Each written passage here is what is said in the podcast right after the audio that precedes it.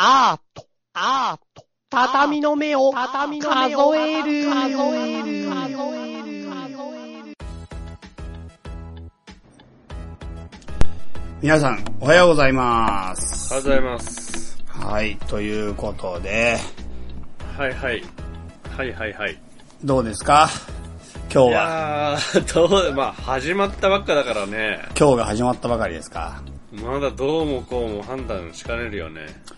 なんか予定とかあるんですか？最近は。いい予定は。いい予定？はい。なんか楽しみな予定というか、ワクワクする予定。あー、えっとね、10月に、もう、あの、アートフェアうんみたいのに作品を出すんだけど、ああ、そうなんだ。そう、ただ、それが国外で、イタリアで、マジで？マジなの。ナポリで？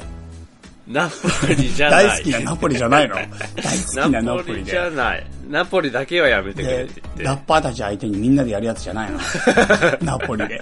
道行く、道行く困ってる人を助けて、ゴミゴミを拾って、プルンプルンでゴゴミを拾い続けて、そして、ラッパーたち集めてナポリでやるんじゃないの？ミ、ゴミ、ゴミの量多すぎだもんだって。マジ。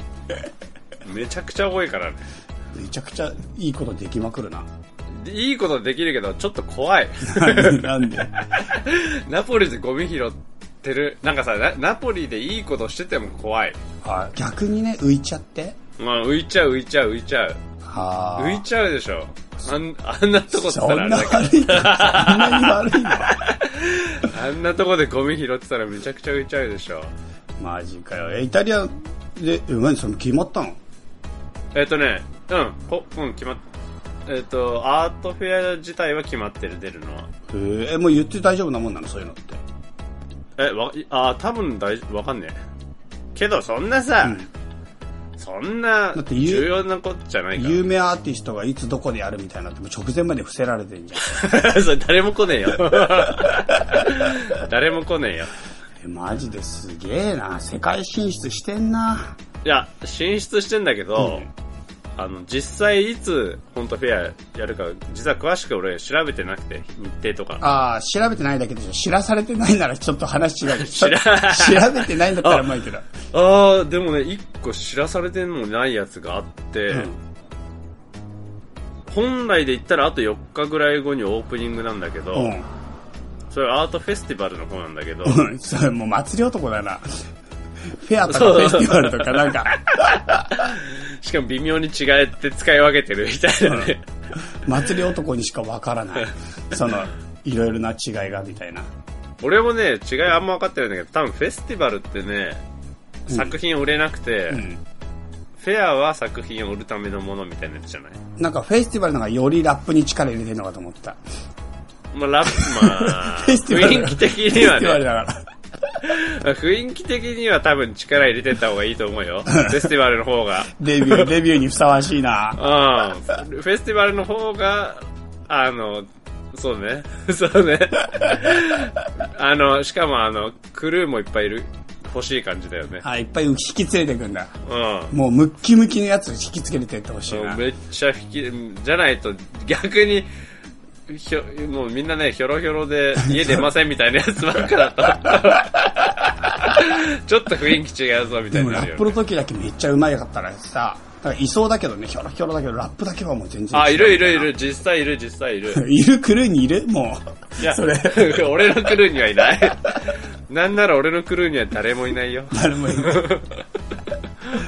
そうか。なるほどな。すごい予定があるんだな。そうなんだよ。だただなんか、うんもうちょっとね、あの、うん。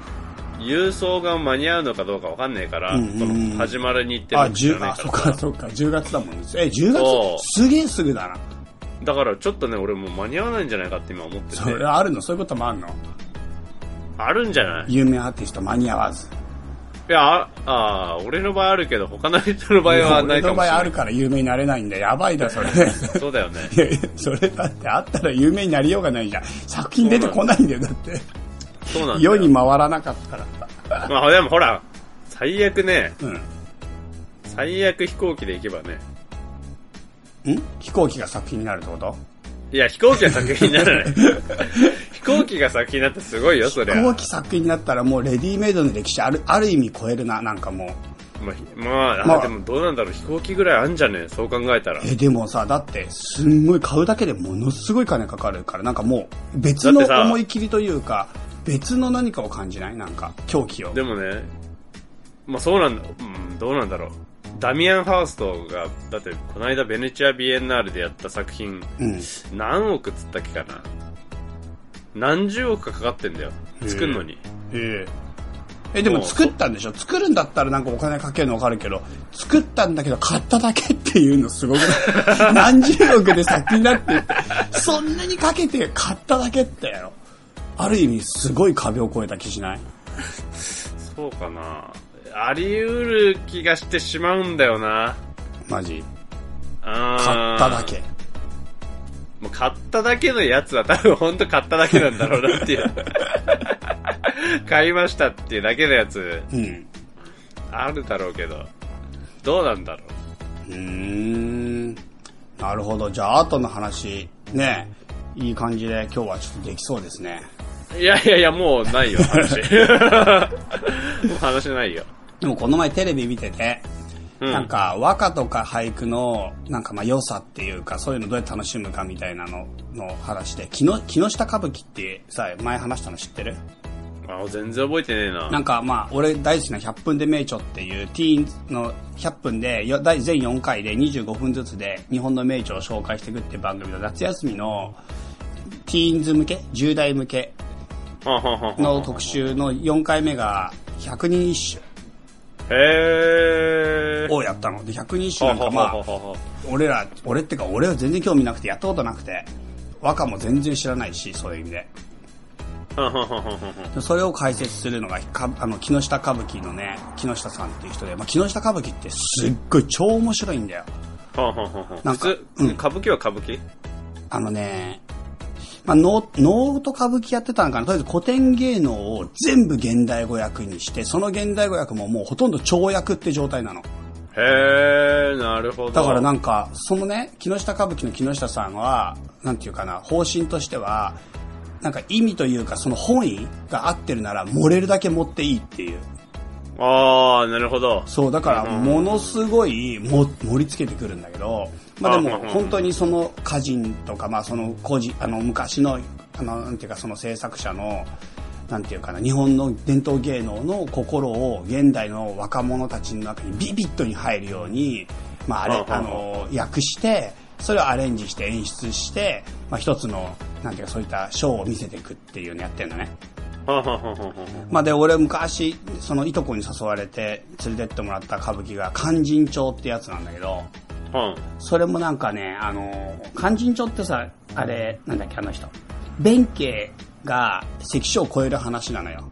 へー、はんはんは。うんん。で、弁慶が関所を超えるときに、なんかさ、義経がさ、弁慶より偉いんだけど、義経の配下で弁慶がいて、で、うんまあ義経が本当に総大将で殿なわけよ。源の義経で源家のもう本当に大事な人じゃん。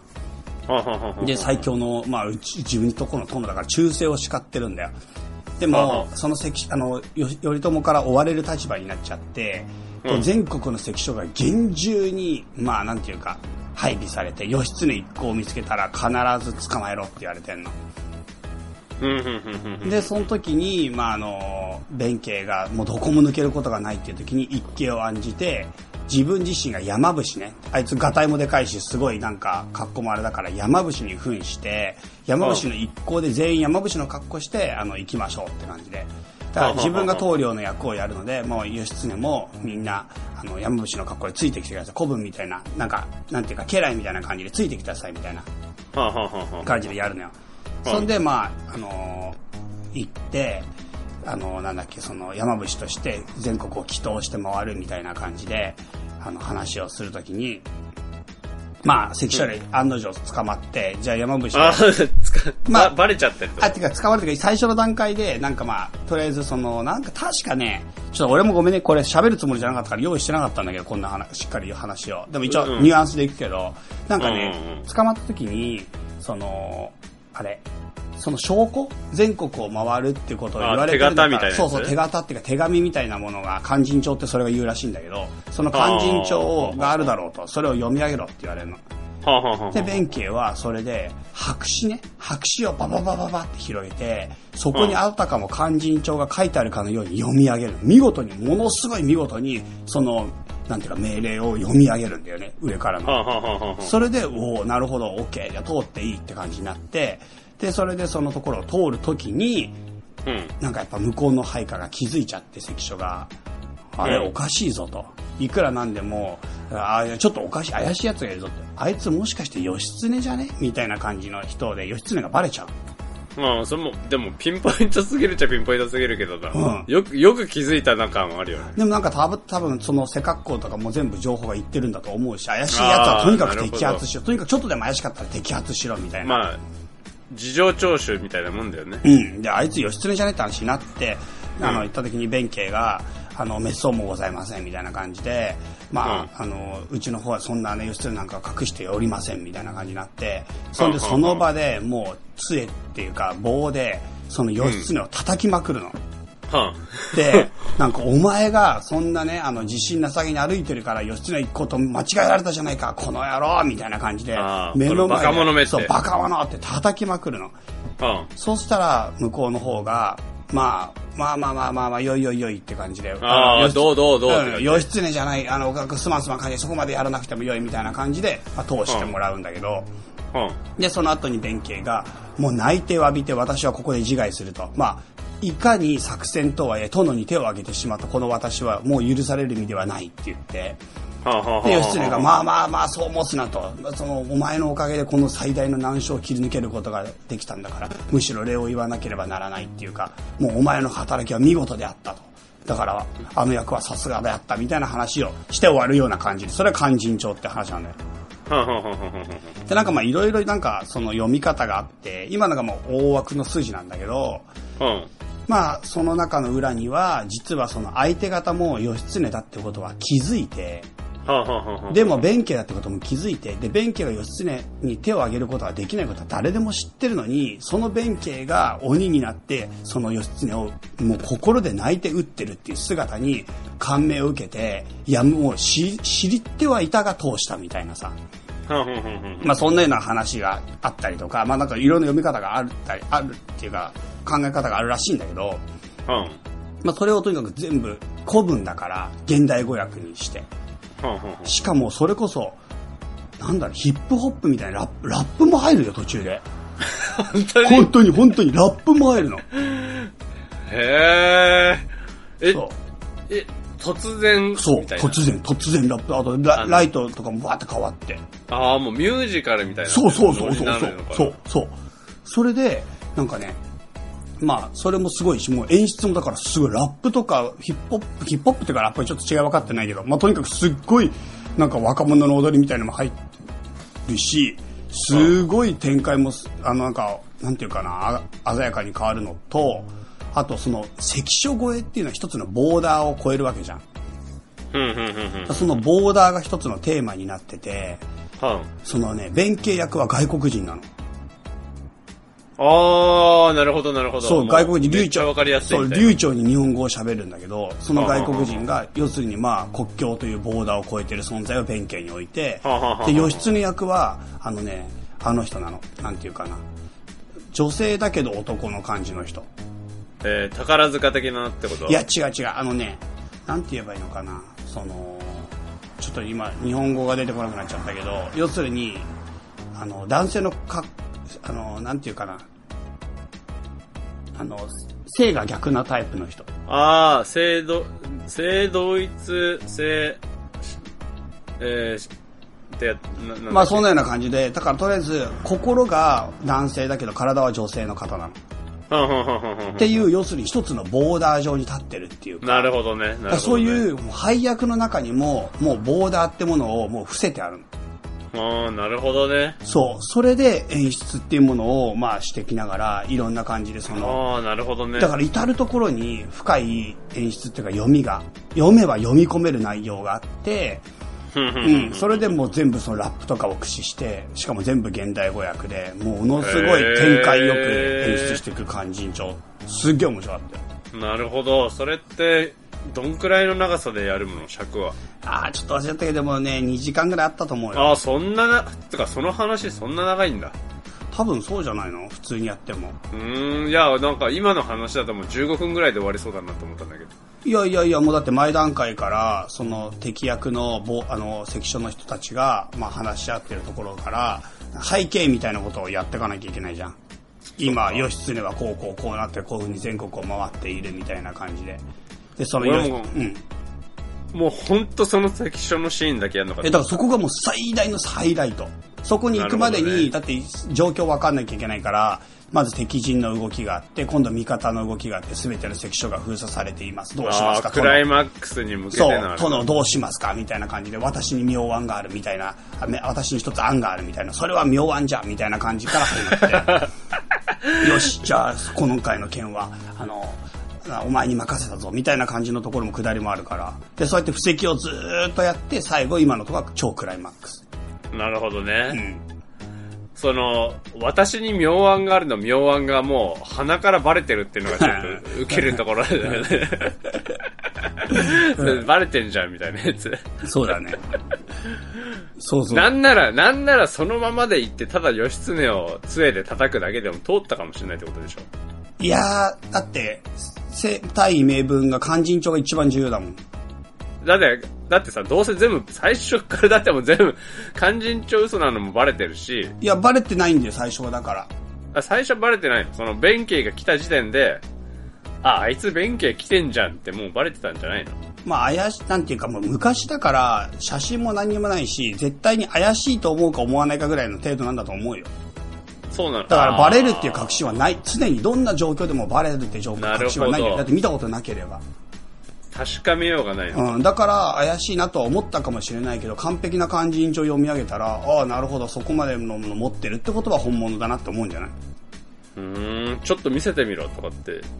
なん、もうそんなこと言い、もうね、あの、ななんつうの、昔話にちゃちゃを入れるなみたいになっちゃうけどさ。うーん、まあそうだね。いろいろ気になるよね。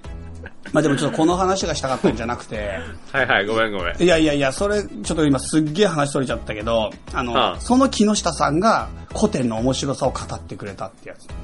あ、その100、その100分で名著で。そうそうそうそうそうそう。あそれで出てきて、で、なんか、あの、俺木下さん実はそのトークショーも行ったことあるんだけど、ーおー、だいぶファンだね。いや、ファンっていうかたまたまその後、まあその続きだったんだけど、結構本人の話聞いたことがあって、まうんあ結構面白い人なんだけど、うん。で、その人がね、その和歌とか、その、なんだっけ、俳句の良さで、また今回はその百人一首の良さで、やっぱり百人一首で描かれてることが、その、和歌の中で描かれてることが、うん。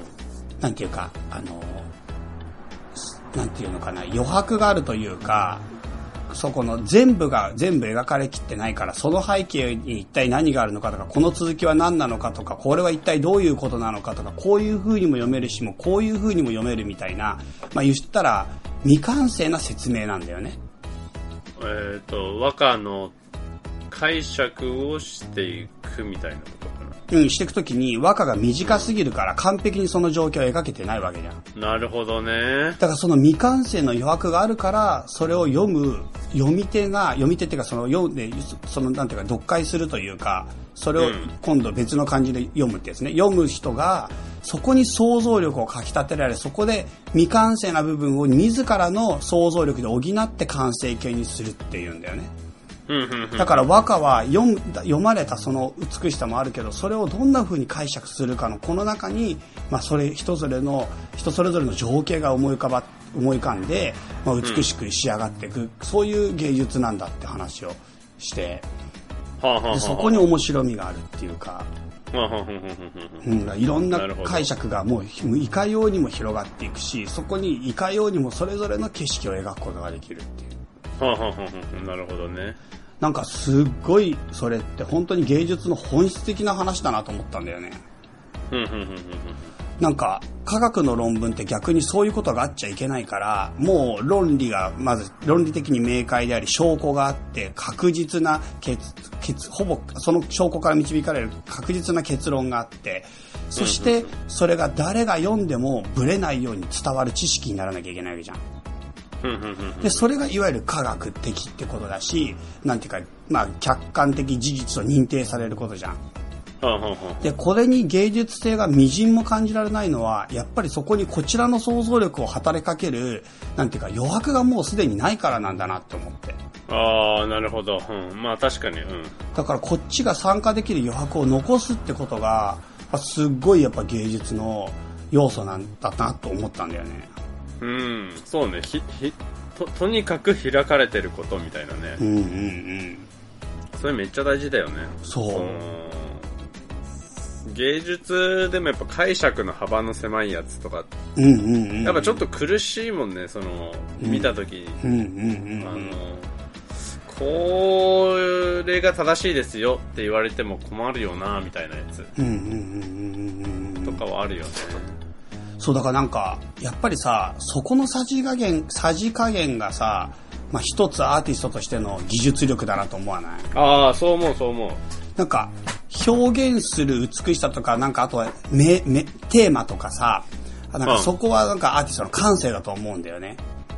まあ、その、どうやってそれを表現するかっていうのを選ぶ、そのテーマ性と、あとはそれを表現する技術だよね。技術というか、なんて言えばいいかな。まあ、やり方だよね。どうやって表現するかっていう方法は感性だと思うんだけど、でも、かといって正しくその二つが選べても、その自分が出す要素と相手が参加する要素の差じ具合が絶妙でなければ、やっぱり仕上がらないじゃん。仕上がらないね。なんかそこのもう卓越した技術、そこも技術と言っていいのかわかんないけど、まあ、なんていうか、その、うん能力本当にさじ加減。うんうんうんうん引。き算みたいなとこ。それすごいなんか思ったんだよね。それ、その話見てて。うんうんうんうん。で正しい正しい。なんかやっぱうんり、作品を出すときに、うん。うん。まあ説明書もっと思ったらせみんな多分説明できるんだけど、うんうんうんうん。それをどう差し引いて、こう、ギリギリ説明の手前でとどまれるかみたいな。うんうんうんうんうん。そこ大事だよね、やっぱりね。なんか歌川くんっていうかさ、まあアーティストという、まあ全体というよりは歌川くん個人の話でもいいんだけどさ、うんうんうん。やっぱ作品って引き算で作っていくもんなの？えっ、とね、作るときはどんどんどんどんこう、足し算でやっていくんだけど、うん足し算というかその、まあ作っていくんだけど、うん。人前に出すときに俺の場合は、うん。引き算にしていくというか、途中、なんか作品を作ってってと、後半戦でだんだん引いていくみたいな感じかな。あ、そっか、歌川くんは家庭が大事な人だから、なんか、なんか、なんていうかな。家庭が大事な人だからっていうのも変だけど、うん。なんていうかな。一気にボーンってイメージが先にガーってきてさ、それを作り出していくみたいなタイプの人もいるって聞くじゃん。ああ、いるね。最後に完成形がいきなりダーンってきて、いきなりできるっていう人。あの、そ、それを、その完成形を手に入れるために作品を作っていくみたいな。うんうん。いるいるいるいる。その人も引き算なのかな？どうなんだろう？仮にその人が作った後でも、うんもしかしたら展示っていう人前にさらす部分で引き算にしていくのかもしれないなって気がする。うーん。たと、うん、ある、あると思うな、そういうのは。なるほどね。あと、まあ、編、写真の場合だったらさ、編集っていうことができるじゃん。ああ、はいはいはい。写真って1枚で語ることってやっぱ無理だからさ、その、うんその編集の時に、ものすごい引いて、ギリギリ成り立つか成り立たないかぐらいにしちゃうとかね。で、歌川くんでさ、でも俺思うけど、引きすぎてない？おまあ引き、引きすぎてるところはあると思うよ。わざとやってる部分であるけどね。ん。それをだからすごい引いて、今言ったようにギリギリのとこまで持っていこうとするでしょ。うん。それってなんかどんないいとこあるの？やっぱりね、俺うん解釈の幅の広さこそ、うんやっぱ大事にしてる部分であるから、うん。なんかこれをこう見てくださいとか、これはこうですよねっていう確認みたいになってしまいたくないな、みたいなさ。俺がこう思ってても、それは俺がこう思ってるだけで、うんうん。それはすでに作品を中、作品を真ん中に添えた時に、うん。俺がその作品を見る角度ででしかないというかさ。うん。だからやっぱり俺の解釈をあんまり押してってもしょうがないんだよなって気がするんだよね。でもなんかさ、やっぱり引き、引き算の中のそのさじ加減でいう難しさとしてはさ、引きすぎると、やっぱ相手が入ってこれない、逆に入ってこれなくなっちゃうじゃん。もう、わかんなすぎて。わかんなくていいんじゃないかなっていうのもある。でもなんかそうすると、そういう意味では心の中で完成できなくない？その、解釈ができないってこと。なんだろうね。なんかさ、うん。そのあんまり短いスパンでわかるわかんないっていうのを捉えてないかなって気はしてて、うん。もちろんちょっと不親切さはあるんだけど、うん。うん。俺自身の、うんあのーなんだろう、引きすぎてる不親切さ、あの、分かってもらうっていう相手に負担をかけるっていう不親切さはあるんだけど、うん。仮にその場だったりその作品だったりで分かんなくても、まあ、分かんないことの方が世の中多いしなって、みたいなのがちょっとあって、うん。やっぱ分かっちゃうとすぐ分かっちゃってなくなる気がするんだよね。うん。その先に行かないというかさ。うん。で、ここから俺の作品の、ちょっと、実際の強さとは別の理想の話をするんだけど、うん。俺はなんか、その、意味不明なものを見た、みたいなやつが、うん。後々抱え、その感じのままずっと抱えられていく方がすごいんじゃないかって思ってて、うん。あの作品がすごい良かった、こういう意味だった、みたいなのより、うん。あの、なんかすごいわかんないもの見たなっていうのをさ、ずっと何かしら残ってる方が、俺はうん。正しいんじゃないかって思ってて。うん。で、それって解釈が、その、その時々によって多分変わるんだよね。その人の時期によってというかさ、うん。っていう幅の広さみたいな。なんかそ、それを、それを、こう、目指していると言ったらあれだけど、それを、そういうところになりたいよな、みたいな。じゃあ、そうなると、継続的に付き合い続けてくれる関係じゃなくても、たった一回の出会いだけでもいいってこと？うーん、まあそうな、それはね、継続的になった方がいいけど、うん。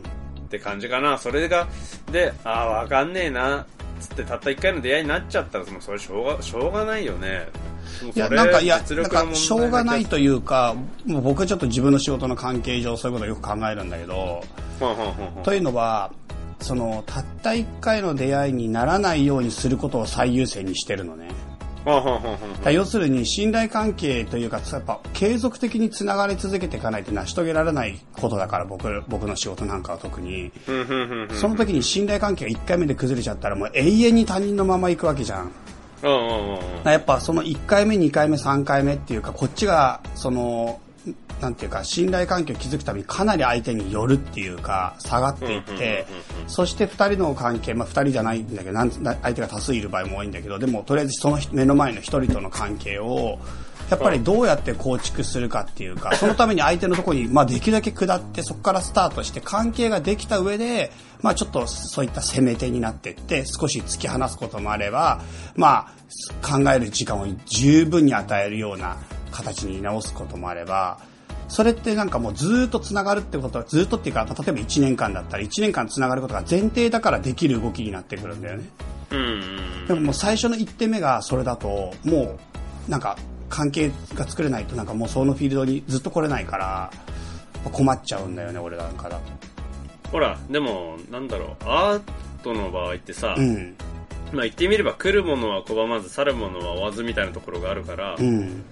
もしそれで、相手をさ、どの道引き止めることはできないんだよ。うん。だから、こっちがオープンにして関係性を築こうと思っても、うん。それは言ってみれば相手にとどまらせようと強制することになるじゃない。うん。そういう魂胆というか働きかけというか。うん。だから、まあ、いや、でも、そうじゃないんじゃないかな。なんかやっぱり、なんて言えばいいかな。うん、そういう魂胆っていうか、あの、例えば歌川くんのファンというか、そのウォッチ、ウォッチャーがたくさん、なんていうかな、増えていれば、てかそういう土壌ができていれば、その歌川ウォッチャーの中で歌川君が謎のものを出した時の議論がまず湧き起こって、そこからいろんな人を巻き込んでいける。そのなんか仲間、仲間というか、なんて言えばいいかな。うーん。まあいいよ、ごめんごめん。なんか話したいこと続けて。そのとどまらせたいの話でいいよ。うんうんうん。だまあ、とどまらせることはできないし、うん。結局、人の解釈ってさ、その、ものすごい多様じゃん。うんうん価値観だったり、時代だったりさ、今は、今、この同時代で生きてる人たちに伝えるにはそれがやりやすいかもしれうん。ないああ、わかった。なるほど。わかったわかったわかった。うんうんうん。ね、100年後、200年後とかさ、無理じゃん。わかった。俺がすごく具体的な1対1で相手してるからできるってことか。うん。あ、そうだね。あとその関係性が、うん。それ以上崩壊しないっていう、ある程度の前提があるじゃない。まあそうだね。そうじゃないとできないから、そういう仕事、そういうために、そこにちょっと時間をかける時があるよね。うん。うん。で、俺らの場合って別にもう、一回きりで崩壊することもあるわけじゃない。うんうん。しかも相手がどんな状態かとか、どんな価値観かも全くわかんないし、それこそいろんな人がいるわけだもんね。